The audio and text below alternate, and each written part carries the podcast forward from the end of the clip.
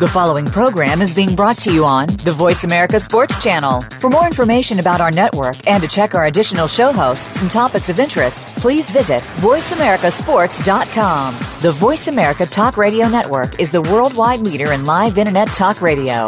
Visit VoiceAmerica.com. The views and ideas expressed on the following program are strictly those of the host or guests and do not necessarily reflect the views and ideas held by the Voice America Talk Radio Network, its staff, and management. The horses are at the gate.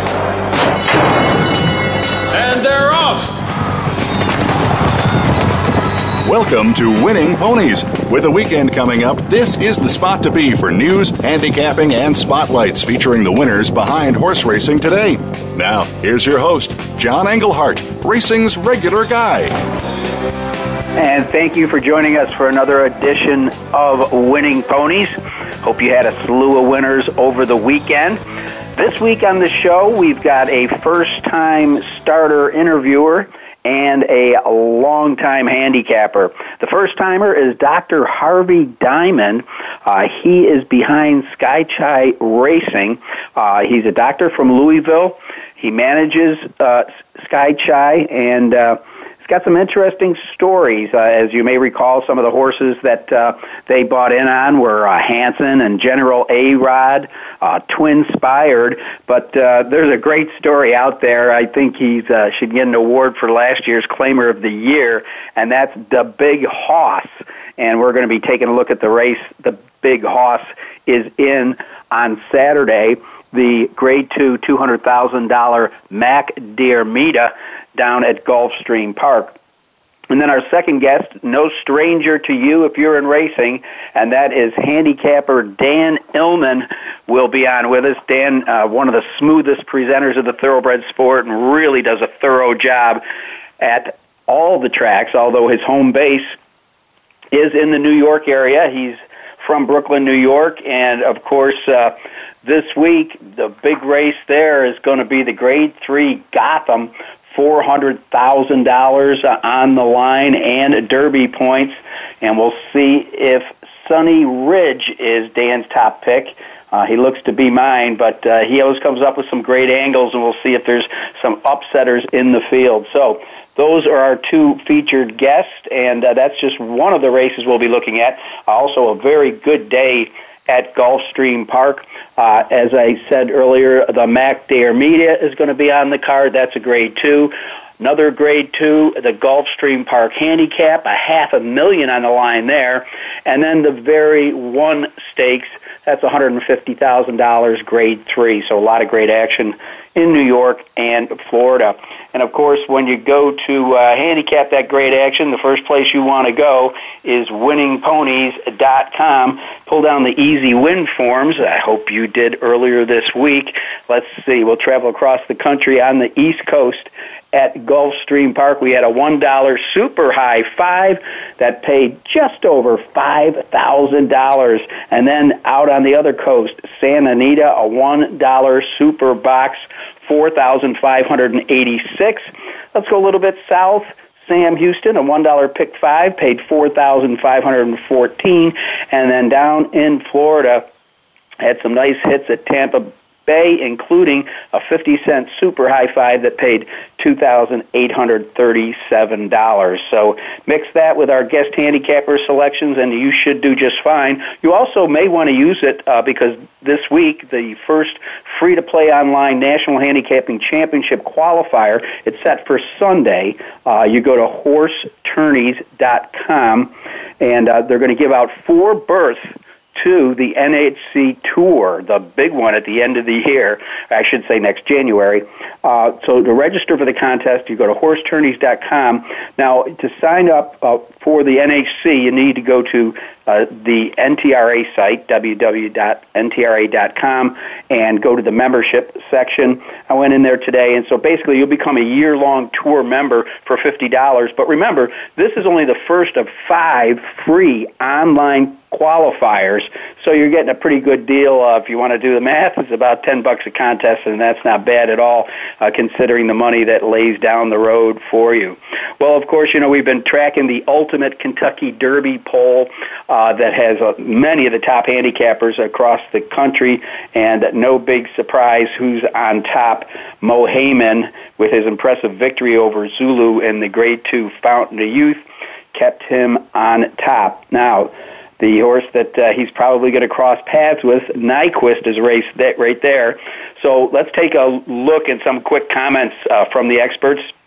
Uh, Mohaymen got 257 points. That's 11 first place votes. And uh, he is now five four five and looking every bit like his two point two million dollar Keeneland yearling price. The way he did it was just so authoritative, and he came back looking fantastic. Uh, Nyquist is in second right now with 231 uh, first place votes. He had two, 230 overall votes. Now, just found out that today that Doug O'Neill moved his workout schedule up, and he did have a solid workout today. And uh, there's expected rains out on the west coast, so uh, O'Neill called an audible and moved it up. In the number three spot is uh, Mor Spirit, a horse with three wins in two seconds and five starts. The four is Gun Runner, 187 points. Behind him at 167 is Brody's Cause, a horse that looks like he'll have no problem with distance as the races get longer. Zulu got moved up in the standings to number six. And then uh, Exaggerator, who couldn't run down Nyquist in the San Vicente, still gets number seven. He's another horse that looks like he'll do well as the distance get long. Uh, Mo Tom is number eight, who just had a terrible trip uh, down in the Risen Star, uh, got uh, bumped about on more than one occasion. And then in the ninth spot is Green Point Crusader, another one looks like he'll get good, a superb pedigree uh, that should get him the distance. And then on the outside is Dancing Candy. So those are currently the experts' top 10 picks in the Derby. Now, here's some more uh, breaking news. A yearling brother to American Pharoah was privately sold. Yes, his yearling full brother has been privately sold by his breeder, Summer Wind Farm. Now, they're not letting out the terms of the transaction. They're not going to reveal the buyer or the purchase price for the son of Pioneer of the Nile. Uh, it'll be uh, very interesting. Doesn't uh, really look like him. I guess he's got uh, four white legs and a blaze, and uh, the horse's name is Irish Pharaoh. So we'll find out if we can get any leaks and get any information about uh, who he went to and maybe uh, how much they paid.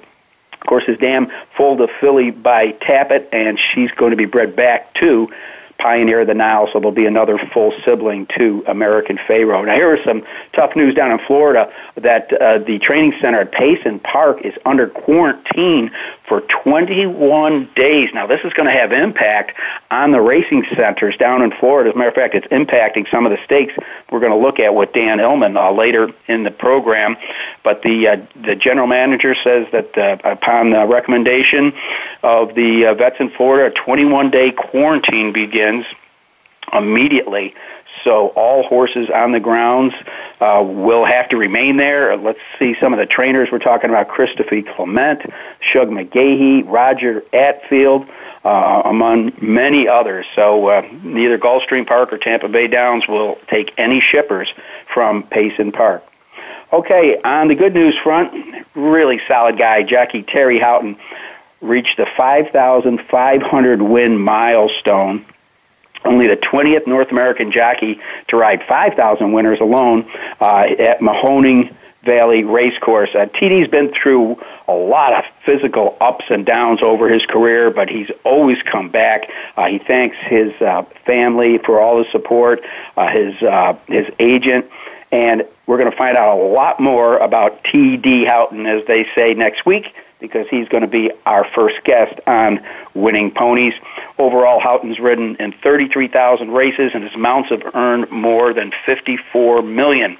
While on the jockey scene, Javier Castellano wins Jockey of the Week, and uh, rightfully so. His talent shined down at Gulfstream Park, where he won four races on the Fountain of Youth card, including three stakes victories on his way to getting Jockey of the Week honor. So, uh, congratulations to him for the week. Castellano won 11 times from 34 starters, and his horses earned 500 $30,000 plus. All right, here's some great news that they're keeping older horses in training, and a lot of these older horses are back on track. Let's start with Spendthrift Farms champion Beholder, the champion older female of 2015. She's now six years old. She went three furlongs and 36 and three. So don't forget, she's uh, been a multiple champion. She was a champion at two and three. So the Richard Mandella trainee beholder back on track. And this is good news. Lady Eli recorded her first breeze at Palm Meadows. Uh, you may recall that uh, after winning the Belmont Oaks, she stepped on a nail. Laminitis kicked in. They weren't sure if she was going to make it, but through the great treatment that she had, she is going to be back. Now, remember, she is unbeaten in six starts with earnings of over $1.4 million. And another champ on the track, it was Untappable, who is now starting to work down at Oaklawn Park, the grade one winning daughter of Tapit. Looks like she's going to point to two races at Oaklawn. Uh, it would be the uh, Apple Blossom and the Azeri. So it's good to see these uh, veteran champions back on track. Uh, one more thing, the uh, sale down at Florida, really producing some top horses, and uh, no surprise that the leader was a son of Tapit that sold for $1.8 million. And also, I understand that uh, Dr. Harvey Diamond was down there doing a little shopping himself, so Fasig-Tipton very happy. Uh, the average up to 327,000 from 225,000. All right, let's go back and look at last week's races. Want to thank our friend Frank Angst for joining us for handicapping the races. First, we'll go to the Express Bet Fountain of Youth. No surprise here. It was Mo Heyman getting the job done. He was fifth, third, second. Just got shown the whip by Junior Alvarado and won with plenty in the tank. He wrapped up on him for the final, oh, maybe 16th. He had to avoid a bump on on the first turn. Uh, but again, uh, looking not too bad was Zulu, a Todd Pletcher son, uh, Bernardini, who came into the race two for two. Uh, he held on at four to one, so he'll probably improve after going uh, the, the mile and a 16th distance for the first time. Now, uh, we know that Songbird is the champion from the West Coast and is undefeated, but we've got another new girl on the block, and that is Cathryn Sophia. Sent away at one to five. It was her first time. Uh, going a mile. She'd been going six furlongs and then two seven furlongs. Uh, of course, we announced last week Joel Rosario recovering from injury. Javier Castellano got the call. This was one of his big wins on Saturday. Remember the name Cathryn Sophia, trained by John Servis. She again like Mohaymen was just shown the whip in the stretch, and she absolutely exploded at the eighth pole. So Cathryn Sophia, look for her to be heading to the Kentucky Oaks again. In the second spot here was Lewis Bay, and third was Dearest. On to the 11th race, it was the Grade 3 Palm Springs going a mile and a 16th on the turf. Now, uh, these were three year old boys, so some of them uh, might decide to take to the main track. You don't know. The uh, winner was Converge. Javier Castellano was up. Beautiful ride. He had to split horses late and got the win aboard the Chad Brown Train E Converge. In the second spot, was Giant Run, a nine to one shot, and finishing third was Ausby who uh, had to wait a little bit. Uh, he was one of the speed horses. We were wondering uh, if they were going to last or not. But again, Converge, not nominated the Triple Crown, three year old, out of the Chad Brown barn.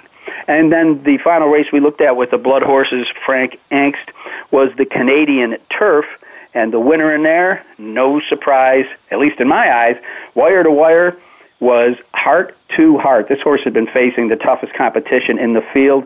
Julien Leparoux, three wins in a row with the Brian Lynch trainee. Heart to Heart captures the Canadian turf. And the second spot was long on value. That was uh, Frank's pick, so we gave out the exacta in there. And uh, in the third spot was number two, Diversario, or I'll leave that up to the track announcers to announce. Uh, again, we're going to be doing some more handicapping with Dan Illman at Aqueduct and Gulfstream Park. But right now, we're going to catch up with a first time interview here on Winning Ponies. And we're going to be talking with Dr. Harvey Diamond from Louisville. We take a little bit of a break, and we'll be right back. You're listening to Winning Ponies.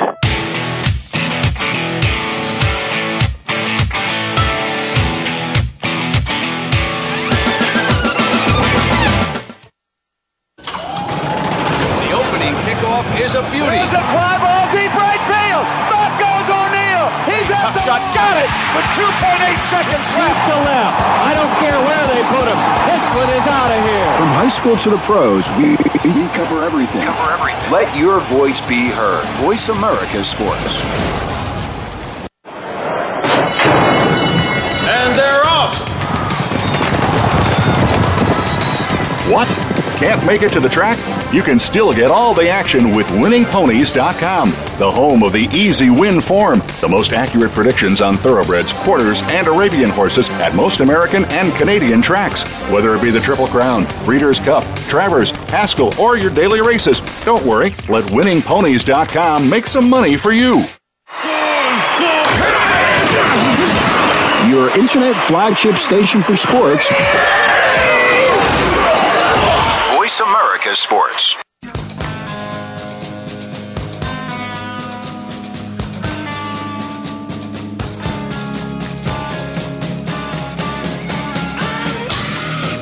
You're tuned in to Winning Ponies with your host, John Englehart. Got a tip for us? Need a tip from us? If you want to talk with John or his guests, the phone lines are now open toll free at 1 888 346 9144. That's 1 888 346 9144. Or you can send an email to show at winningponies.com.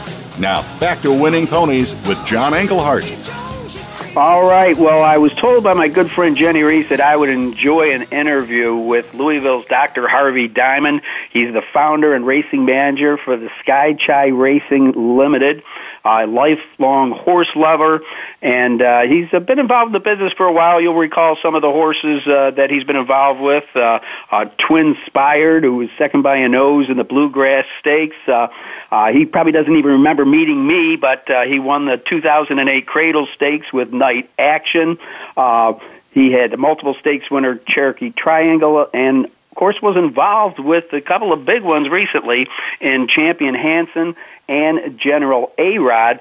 Uh, the the story that I read that Jenny wrote though was about uh, obviously uh, Dr. Diamond's got a pretty sharp eye, and uh, he decided to go in with a partner, uh, Jim Shercliffe, and uh, and and pick out the big hoss out of a claiming race, and this horse has to go down as one of the best claims in recent racing memory. Dr. Diamond, welcome to Winning Ponies.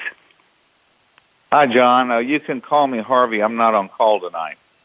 oh, that's too bad. I was going to ask you about this thing I got growing over here, but I guess we can't. So, uh, yeah, Harvey, um, uh, w- welcome to the show. Uh, let's let, Thank us you. start uh, with uh, we. I got to hear the story about the, the origin of this claim. But how did you you first get involved in racing? Are, are you a, a Louisville native? I am um, uh, born and raised, and uh, I guess uh, it was in my genes, and from my father, who used to. Um, he would even take me out of school and on a doctor's excuse, and take me out to the racetrack where he taught me how to handicap. And um, about 1980, I started getting involved in buying a horse here or there, and um, somewhere around um, 2006, I would say, it really kind of took off between Jim Shercliffe and myself, and uh, we got involved with another gentleman, uh, uh, David Koenig from Sand Dollar Stable, and um, met Mike Maker, and he kind of um, every time we went to get a horse, he'd step us up a level. So uh, pretty soon um, we were having some very nice stake horses. Uh, obviously, were. How did you uh, get involved with Hansen? Well, at that time, um, Mike was training um, Hansen for Kendall Hansen, and um, we had just bought a uh, horse at the sales, a two-year-old Tapit ourselves. And um, it was a morning that they were both going to work out of the gate, and um, Hanson was about 15 lengths in front of our Tapit, um, 100 yards out of the gate. And I looked at him and said, "You bought us the wrong Tapit." and uh, what I lear- uh, learned later is, um, if you like the uh, Tapits or the Hansen, stick to gray.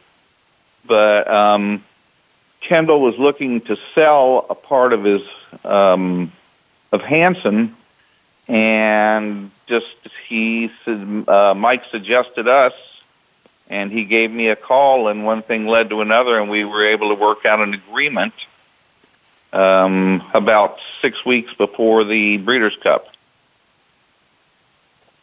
Picked a good time. Uh, yep, and uh, you know, uh, Mike Maker said um, this horse is going to win the Breeders' Cup, and if you want to win, get in on it. Well, that was pretty exciting. I mean, outside of the Kentucky Derby, uh, the, the, those are some of the best heights in in racing. Now, um, back to the, the the the horse in question, the Big Hoss. Uh, tell us about the day that you made the decision to to to jump in on this horse, who has since, since become a multiple graded stakes winner and may add one uh, to his resume on Saturday. Well, hopefully so. Yeah, we were. Um, I guess this was the last Sunday of the meet at Churchill Downs last spring, and we were sitting in the turf club, Jim, uh, Mike Maker, and myself. And Mike doesn't bet; he was just kind of sitting there looking at the at the entries, waiting for his next race. But Jim and I were handicapping. I picked three, and um, I looked at Jim and said, "Do you like the one horse in the next race?" And he said, "Yeah, I, th- I think I'm going to single him." And I said, "I think we ought to claim him." And luckily, we had some um, money in the box. And Mike's statement was, "Well, why don't we go downstairs and take a look at him?" So he and I took a walk down to the uh, clubhouse turn uh, to kind of eyeball the big hoss and he was walking by and I looked to my left and I saw another trainer that I knew and I knew he was watching him also. Um, but anyway, uh, he won the race and we shook four ways and we came out the winner. Wow, the racing gods were uh, on on your your side uh, th- that day, Harvey, for sure. Well, um, yes. What what key did Mike find to this horse? Because ever since the horse landed in his barn, I mean, he came right out of the gate with a little bit of luck, getting placed first through uh, DQ up at Saratoga. But since then, right. he's just been stepping this horse up, and the horse just seems to thrive on it. Well, I don't know. Sometimes he just um, he's very keen at looking at a horse and figuring out a horse. Um, what seems to be the best for the horse. And I don't believe that anybody had um, had tried this horse over a mile and a sixteenth before Mike got him. And he just looked to Mike like a marathon horse. And that's the opportunity we gave him, and it all proved to be true. So he came back, won his next stakes at Saratoga um, he's been very steady. He's a very consistent horse. Uh, had a number of jockeys on him, and he seems to have performed very well, um, regardless of who uh, has ridden him. And if you look back through his form, he's won on every surface. He's won on the dirt. He's won. He broke his maiden on synthetic, uh, and now he's winning on turf. And my partner Jim says, "Oh, let's give him a try on uh, dirt to see how he'll do." But it's hard to um, uh, get off doing a good thing. It's sort of like changing uh, the color of your silks when you're winning.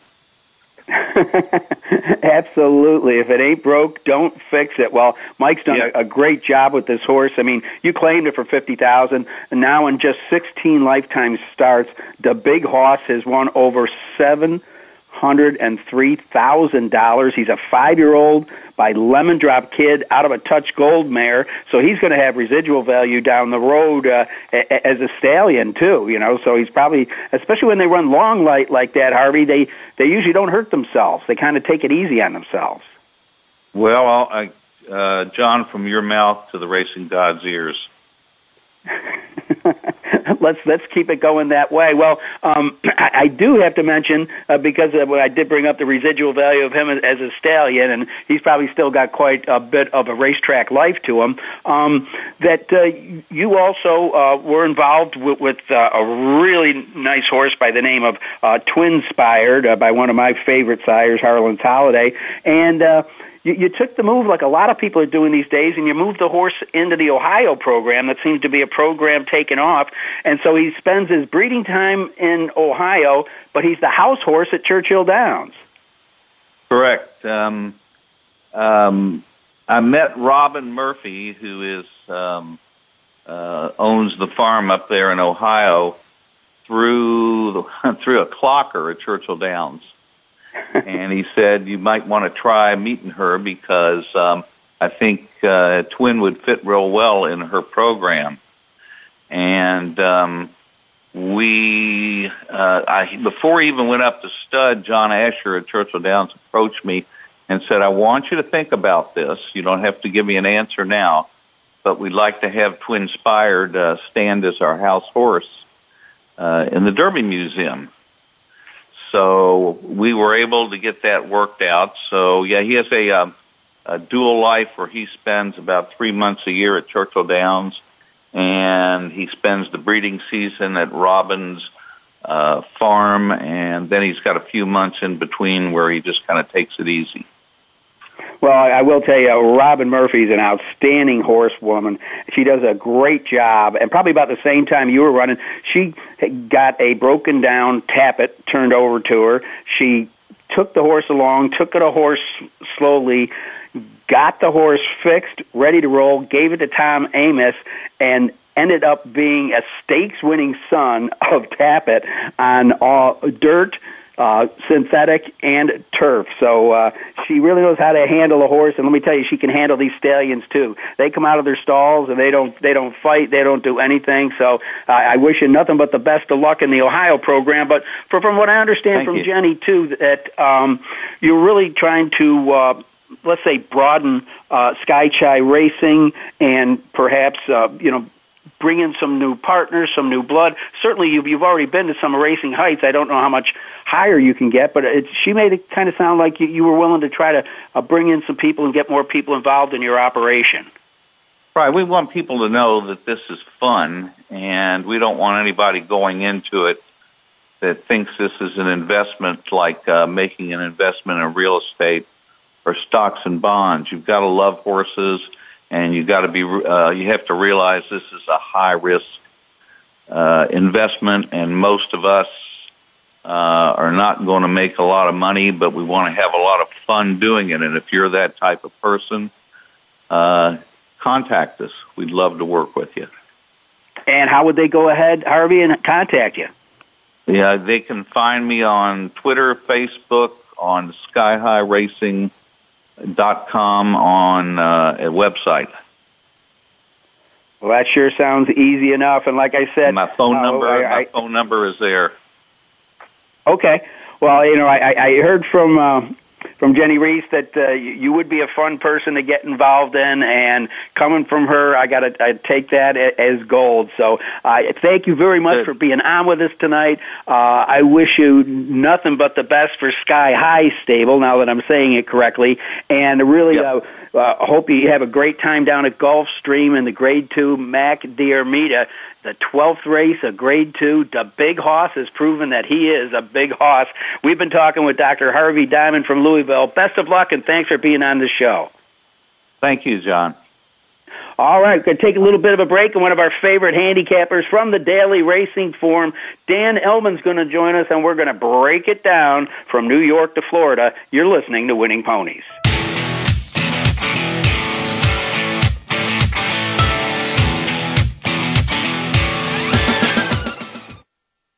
The fans now have a voice to speak their mind. No holds barred. They need to bench his ass and, and move on. I just, I just think that the coach made a mistake. All crazy. NFL, MLB, NBA, NHL. Speak up. Speak up. Or forever hold your mouth. We ain't playing around here. Voice America Sports. And they're off. What? Can't make it to the track? You can still get all the action with winningponies.com, the home of the easy win form, the most accurate predictions on thoroughbreds, quarters, and Arabian horses at most American and Canadian tracks. Whether it be the Triple Crown, Breeders' Cup, Travers, Haskell, or your daily races, don't worry, let winningponies.com make some money for you.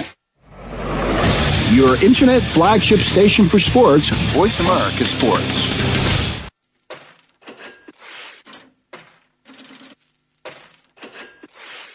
You're tuned in to Winning Ponies with your host, John Englehart. Got a tip for us? Need a tip from us? If you want to talk with John or his guests, the phone lines are now open toll free at 1 888 346 9144. That's 1 888 346 9144. Or you can send an email to show at winningponies.com.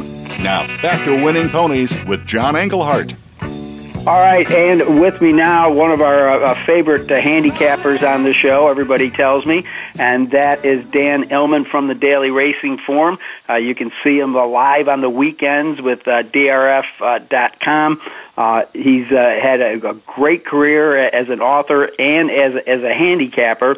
And uh, I know that uh, he, he lives in Brooklyn, New York. And like last week, I was listening to a former Xavier basketball coach Pete Gillen. Uh, he, uh, he was calling the University of Dayton Richmond Spiders game the other night, and, and being a native of Brooklyn, he started talking about all the great pizza places and restaurants that are there. Dan, how can you live there and not be 300 pounds? Well, I balloon up and down. It depends on the weather. If the weather's rainy or snowy, I stay inside, and all of a sudden the pounds melt off. And then when the weather's nice, I go out, and the next thing you know, I'm eating like an absolute pig. So while I'm looking for the good weather, and it's been, I guess, a mild winter, spring's coming up, I, I'm going to have to start showing a little bit of self-control. well, you, you look good on TV. They say put weights on you. It doesn't doesn't look that way from what we see on, on DRF Live. I've got to ask you a question. Uh, this is from out of the blue. Um, I, I saw a release this week that uh, the Daily Racing Form has a new director of sales by the name of Robert Forbeck. Have you had a chance to meet him yet? Not yet. Um, uh, I've heard some really good things, and we're very excited about a lot of the advertising opportunities at DRF, especially through video. I think it's a really great way to to reach uh, to reach potential customers, and uh, we love talking about horses, breeding, farms, etc. So uh, you stick your name on DRF.com, we'll talk about you. Well, I'll tell you what. Uh, when you do get a chance to, to meet Robert, just say, "Hey, aren't you the guy that used to photo bomb John Englehart when he was wow. filming the stretch run in Cincinnati? and, didn't you once intern at River Downs?" And Englehart would force you to walk the pony in the paddock. so we go back. I don't want to get in trouble. Way. I want to. I want to get off on the right foot, John. he he developed into a really sharp guy. Uh, you're to like him. You're to like him. He, he's right up your alley. He really enjoys playing the horses. I mean, he his forte is sales, but let me tell you, he can handicap. And he and his father have uh, found themselves qualifying for quite a few contests over the years. So uh, when, when you bump into Robert Forbeck, uh, tell him his old mentor John Englehart said hi. Certainly will. Now, um, want to get your read, Dan Illman, um, on some of these really great uh, East-West matchups in the making. Of course, on the boys' end, Mohaymen versus Nyquist, and it looks like I, you know, I, I figured they'd try to stay apart before the Derby, but with that million-dollar bonus from Fasig-Tipton, looks like uh, O'Neill's going to take Nyquist uh, down to meet Mohaymen in Florida it's refreshing to see a, a major head-to-head matchup before the Kentucky Derby because we have all these prep races that the good ones often go off as short price favorites and they reach their goal and they move on and they reach their goal as a short priced favorite and then the heavy hitters finally face uh, each other in the Kentucky Derby. But we're going to get a marquee matchup in the Florida Derby. I'm really looking forward to Nyquist versus Mohaymen. They're head and shoulders the top three-year-olds in the country. Uh, boy, it's, it's a pick 'em right now. You could say the horse for course is Mohaymen, but something tells me that this Nyquist he is he's kind of underrated even though he is the two year old champion even though he is undefeated it seems he doesn't get the press that Mohaymen gets and I have a feeling he's just as good if not better I, I'm expecting Nyquist to put on a, a very good performance in the Florida Derby well uh, before uh you know, Mohaymen had this meteoric rise. Uh, I was thinking at the end of the Breeders' Cup last year that it was there was going to be a great rivalry on the West Coast between Swipe and Nyquist. It's a shame that uh, Swipes had some physical setbacks, and we're probably not going to see him for a while uh, because you know um, I think he ran second to Nyquist at least four times uh, when they were two year olds. I was looking for a nice Alydar Affirm, but who knows what we'll have after the Florida Derby. Well, the problem with the, the budding rivalry between Swipe and Nyquist, and of course you mentioned the unfortunate injury that Swipe uh, has uh, has uh, has undergone. But at the end of the day, it's tough to have a rivalry when one horse keeps beating the other and Nyquist keeps getting the better of Swipe. So you know, if Swipe comes back, I'm sure he's going to be looking for revenge. But uh, he's got a long way to go to even the score. I, I kept thinking though it always looked like he was coming late. I always thought that a little extra ground might get him by Nyquist, but it never it never did happen. Well, let's move to the ladies' side of things. We're talking with the Daily Racing Forms Dan Illman, um, and we've got uh, she hasn't uh, blossomed yet this year, but we're going to see Songbird, last year's champion, take on a horse who's uh, as, had almost freakishly performances uh, in Cathryn Sophia. I mean, she just the longer it gets, and and the fashion in which she wins, she looks like she's something else, Dan. She certainly is. I mean, her combined margin of victory, we're, we're looking at 41 lengths. She won by seven lengths the other day. She hasn't taken a deep breath. Now, she also hasn't faced top uh, notch competition, and she's going to have to stretch out around two turns for her very next start. But boy, just by watching her run, and she was a little bit green in her first couple of starts, she did everything perfectly last time. She rated off a very slow pace. She waited patiently for the jockey uh, to push the button, and once the jockey pushed the button, boy, she finished it in a matter of strides. It looks like she has a tremendous amount of potential, but Songbird's the champion. She's the deserving champion. We'll see her Saturday. She'll go off odds on again in the Santa Isabel. And Cathryn Sophie is good. I'm not sure she's at Songbird's level just yet. Uh, if they matched up tomorrow, I'd take the champ. I would too, but it is interesting because I've had, had a chance to watch uh, this Cathryn Sophia run, and it just seems like all of her races have been one in hand. She just gets shown the whip and just takes off. I, I, I don't know. I don't know where the bottom is. She is uh, out of a mine shaft mare, and she's got uh, street boss on the top. It, it'll be very interesting. Now, uh, she's uh, trained by John Servis. We've certainly heard that name before. Uh, but back in New York this weekend, I think we were going to be hearing a lot of guys from the Daily Racing Form talking about, I believe, his slightly older brother, Jason Servis, who's going to be going into the legendary Gotham Stakes with Sunny Ridge a horse that uh, certainly looks like he likes Aqueduct and uh, can handle a mile in the 16th easily. It's a really nice rags to riches story. Here's a New Jersey bred that was dangled in for forty thousand dollars for his career debut, and now he's turned into a Grade Three winner and a Grade One place horse. He was second in the Champagne last year. He gave that good three-year-old exaggerator all he could handle in the Delta jackpot, and he was solid last time out, winning the Grade Three Withers. He is the most accomplished horse in the Gotham on Saturday. I love his tactical speed. I just get the feeling we've seen his best race though, and we're looking at a couple of three-year-olds in here that have a ton of upside. But potential. Horses like Shagaf for Chad Brown, who I think will probably go off the favorite two for two in his career, getting a class and distance test for the first time. Also, Adventist, a horse that Sunny Ridge beat last time out in the Withers. I think Adventist might offer a little bit of value. He won his debut by the length of the stretch sprinting. In the withers, he broke slow. He was rank. He was wide. In the stretch, he must have bumped four or five times with the beaten favorite flexibility, and he still was running at the end of that race. I think Adventist, with that race under his belt, is going to show a lot of improvement in the Gotham, and maybe he's the one at the right price. Yeah, I was going to ask you about that because the the Racing Forms running line said race green and shied from the whip.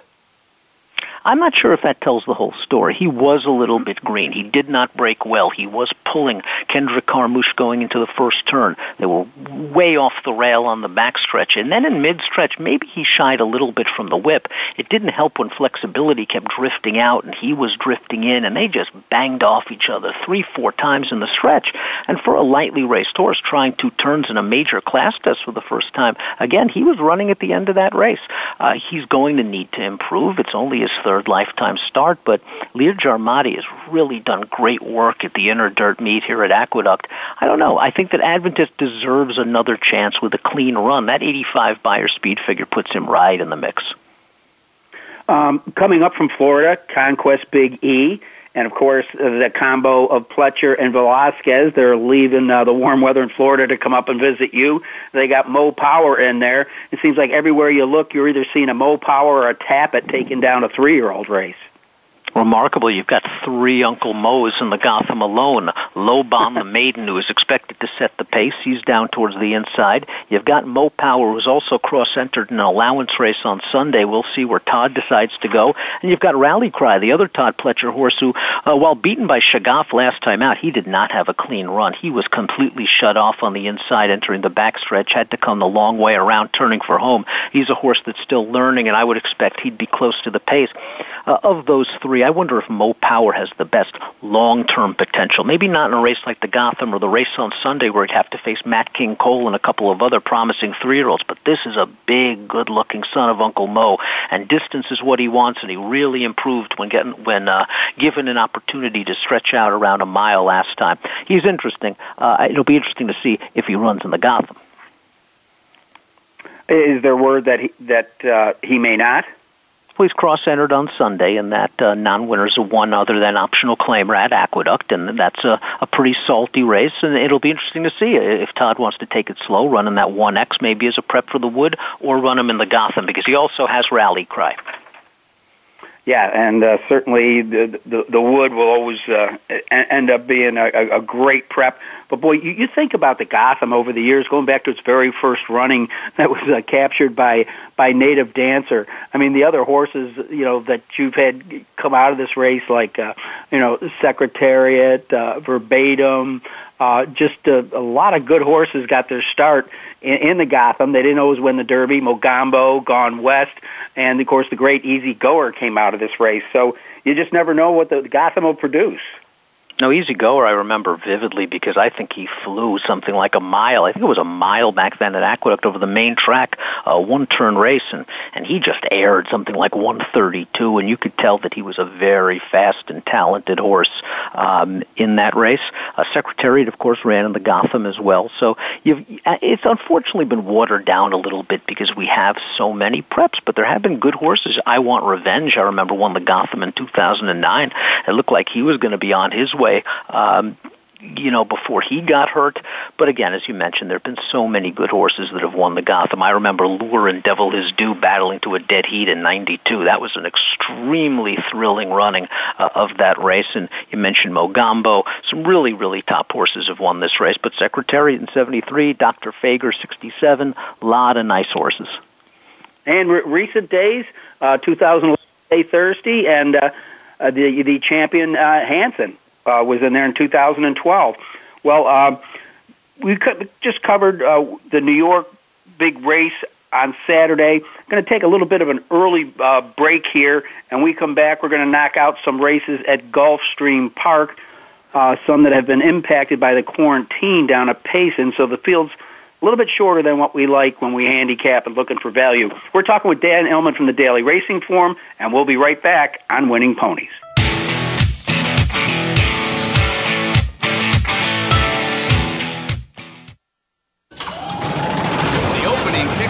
Is a beauty. It's a fly ball deep right field. Back goes O'Neill. He's at the shot. Got it with 2.8 seconds left. to left. I don't care where they put him.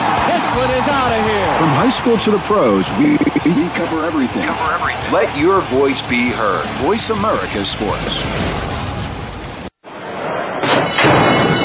And they're off. What? Can't make it to the track?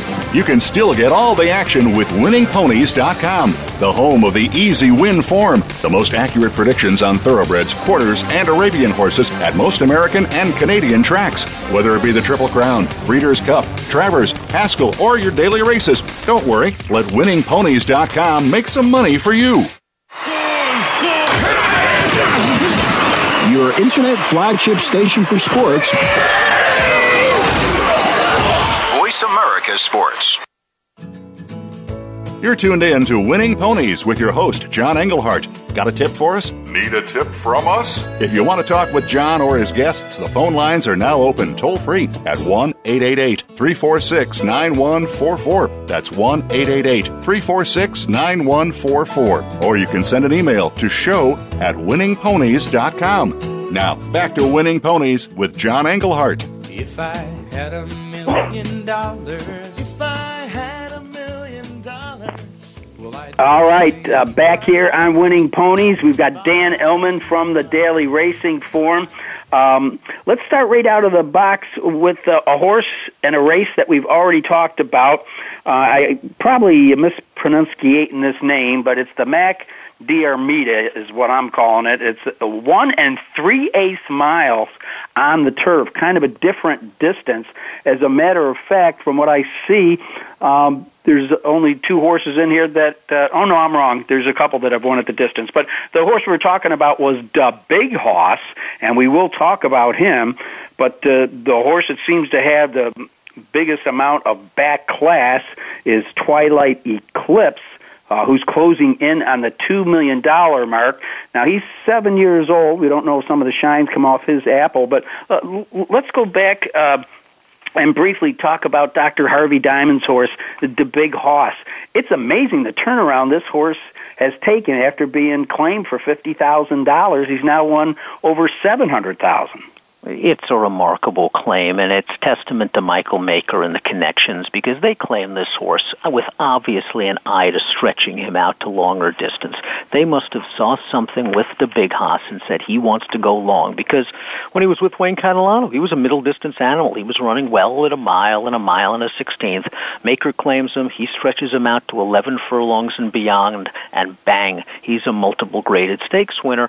And this is a horse that when you watch him run, you get the feel feeling he can be a major player in these longer distance turf races in 2015. He's had a couple of starts now this form cycle. The WL McKnight, a race in which he finished behind Kaigun, you can draw a line through that race. He was wide every step of the way, and he was running on at the end, and he proved his superiority over Kaigun last time out in the Connolly. Now, he got a perfect trip under Florent Geroux, where he saved ground every step of the way, and he just shot up the inside. But boy, he was running in the stretch. The Big Is a very, very dangerous and very logical contender in the Mac Diarmida. It's an interesting race. You mentioned uh, Twilight Eclipse, and this race could come down to pace. There doesn't appear yes, to be a lot and of speed my question on is, where is it? Is it the, is it Grand Tito? Uh, who is who is the pace in here? Well, it's either Grand Tito or maybe Oprado Olay, a horse that's shown the ability to go to the front in the past. I wonder if he makes the front. Twilight Eclipse and All Included, who's stretching out in distance for the first time, they'll be close. But if this race turns into just a, a walk, a parade down the backstretch where they're going very slow, it could set things very well for Twilight Eclipse because the Breeders' Cup turf. A, he's overmatched. B, his tactical advantage was destroyed the minute that rabbit opened up a 25 length lead. And C, if there's one drop of rain on the turf course, he can't stand up on that. There's something about it. He doesn't like any kind of give in the ground. You take that Breeders' Cup turf away, it's a remarkable record for an underrated horse. He has, what, 11 consecutive triple digit Beyer speed figures. He's a very cool horse, Twilight Eclipse. It's a shame that in most of his races he finds one better than him every time, but he's like likely going to get the jump on these horses turning for home. Yeah, I mean, uh, you think about his nightmare in 2014. Every time he'd enter in a race, he'd look, get the overnight, and there'd be main sequence in there.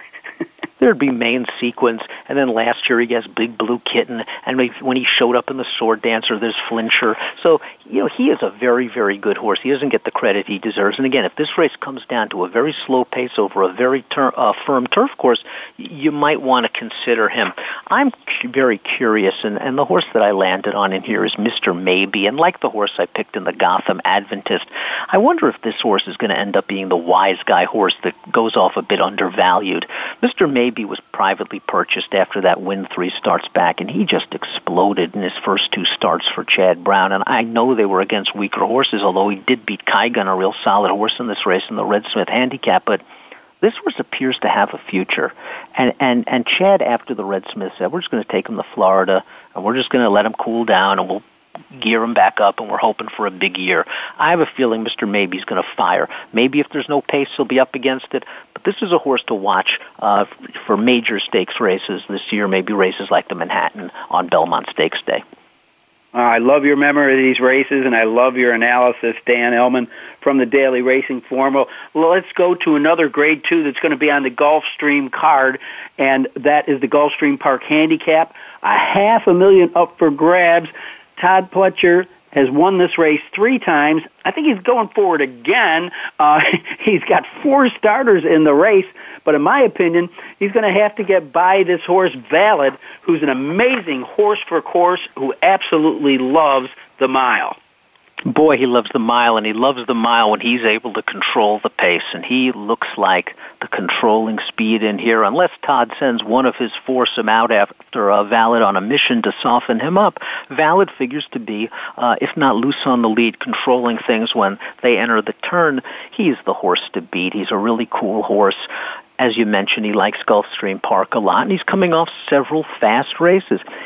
He's going to be a fairly short price in here, however, and I wonder, there's one horse in this race that should be a decent price that I've been following for a long time, and I wonder if maybe, maybe I'm, I'm, I'm just wishing with this horse, but the number four Blofeld, I think is going to run a much improved race on Saturday. He started his career off, and he was a good two-year-old. He won his first three starts, a couple of graded stakes races. He got hurt after the Nashua. He comes back sprinting over a wet track. I think six furlongs is a little sharp. I know he won the Futurity at six, his debut at five, but even in those races, it looked like the jock scrubbing on him. He wants a little bit more ground. They ran him in the Dwyer obviously something physically went wrong because he went away for a long time. His last line doesn't look like much. It was a six furlong race at the end of January. He showed no speed. He was far behind. But John Velazquez let him run at the end, down towards the inside, and he did show some interest, and he did gallop out nicely. And the winner of that race, Candip, came back to run second to XY Jet last week with a big number. I have a feeling that stretching out to a mile in his second start of the form cycle, we're going to see a lot better from the four Blofeld. He's a horse I would fool around with, with your logical horses like Valid, and of course the horse coming out of the Don Handicap uh, along with Valid. It's a knockout and uh, he's going to get to drop seven pounds off his last effort, so he gets in with a feathery uh, 114. Of course, he, he was a big wow horse back in 14, but as you said, uh, he's had some soundness problems. But uh, you know, Pletcher wouldn't be sending him back out there if he thought there was any problem that would cost him his career. And the last race was evenly run, and like you said. Uh, then that's why we have you on. You've got the eyes on these horses that uh, he, he made a strong finish uh, through the lane. Well, let's go on to a horse uh, race that was shortened because of the Payson Park quarantine.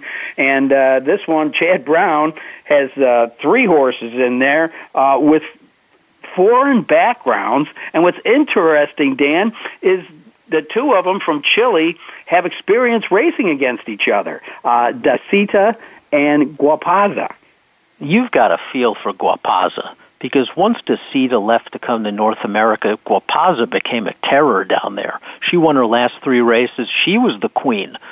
But when she faced Dacita, when Dacita was in South America, she could never beat her. So Guapaza is going to walk into the paddock on Saturday, and she's going to do a double take when she sees Dacita, because all of a sudden she's going to be like, I have to beat this one again Dacita is the obviously the uh, most well regarded of the three Chad Brown trained horses. Heck, she beat Tepin in the Ballston Spa, her North American debut, and I don't think she liked that wet turf course in the Breeders' Cup last time out. She's way the horse to beat in the very one. But if I would take a shot against her, it might be with a horse named Olorda, the third of the Chad Brown uh, trio. She's only run a couple of times in North America. They ran her once in the Belmont Oaks, and, and what an introduction in North American racing. She has to run against the superstar Lady Eli first time out, so I'll be forgiving uh, in that race. She runs in the QE2 Cup, and that was an interesting race where she was sandwiched a bit at the start and was wide, and she finished evenly. It wasn't a superstar effort, but she earned a good figure, a, a figure good enough to contend in a race like this.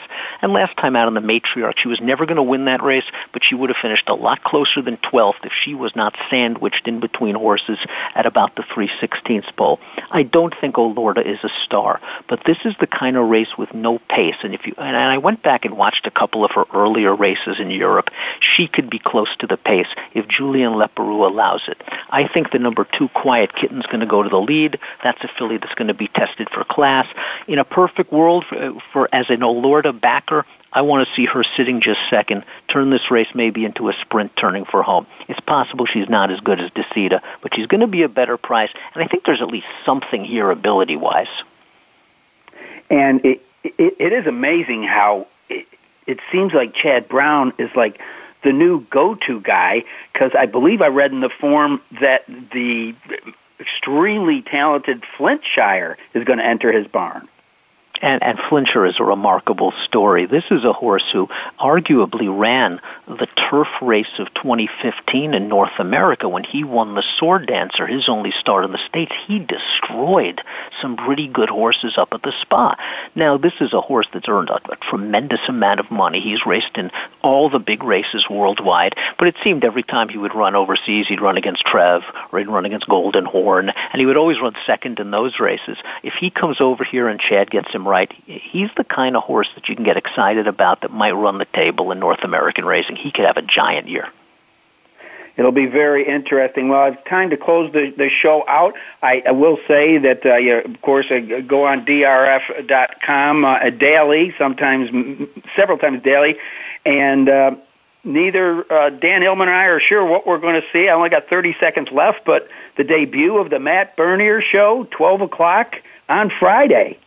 It's the greatest mystery since Al Capone's tomb. No one knows what we're going to get, but I'm expecting it'll be a lot of fun.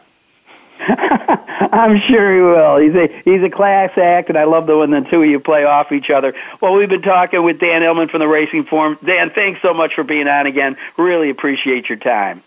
Always a pleasure, John. Thanks a lot. All right. I also want to thank uh, Dr. Harvey Diamond and our producers here at Winning Ponies. That'll close out the show overlooking the manicured turf course past the Ohio River to the hills of Kentucky. Remember, when you go to the races, bet with your head, not over it.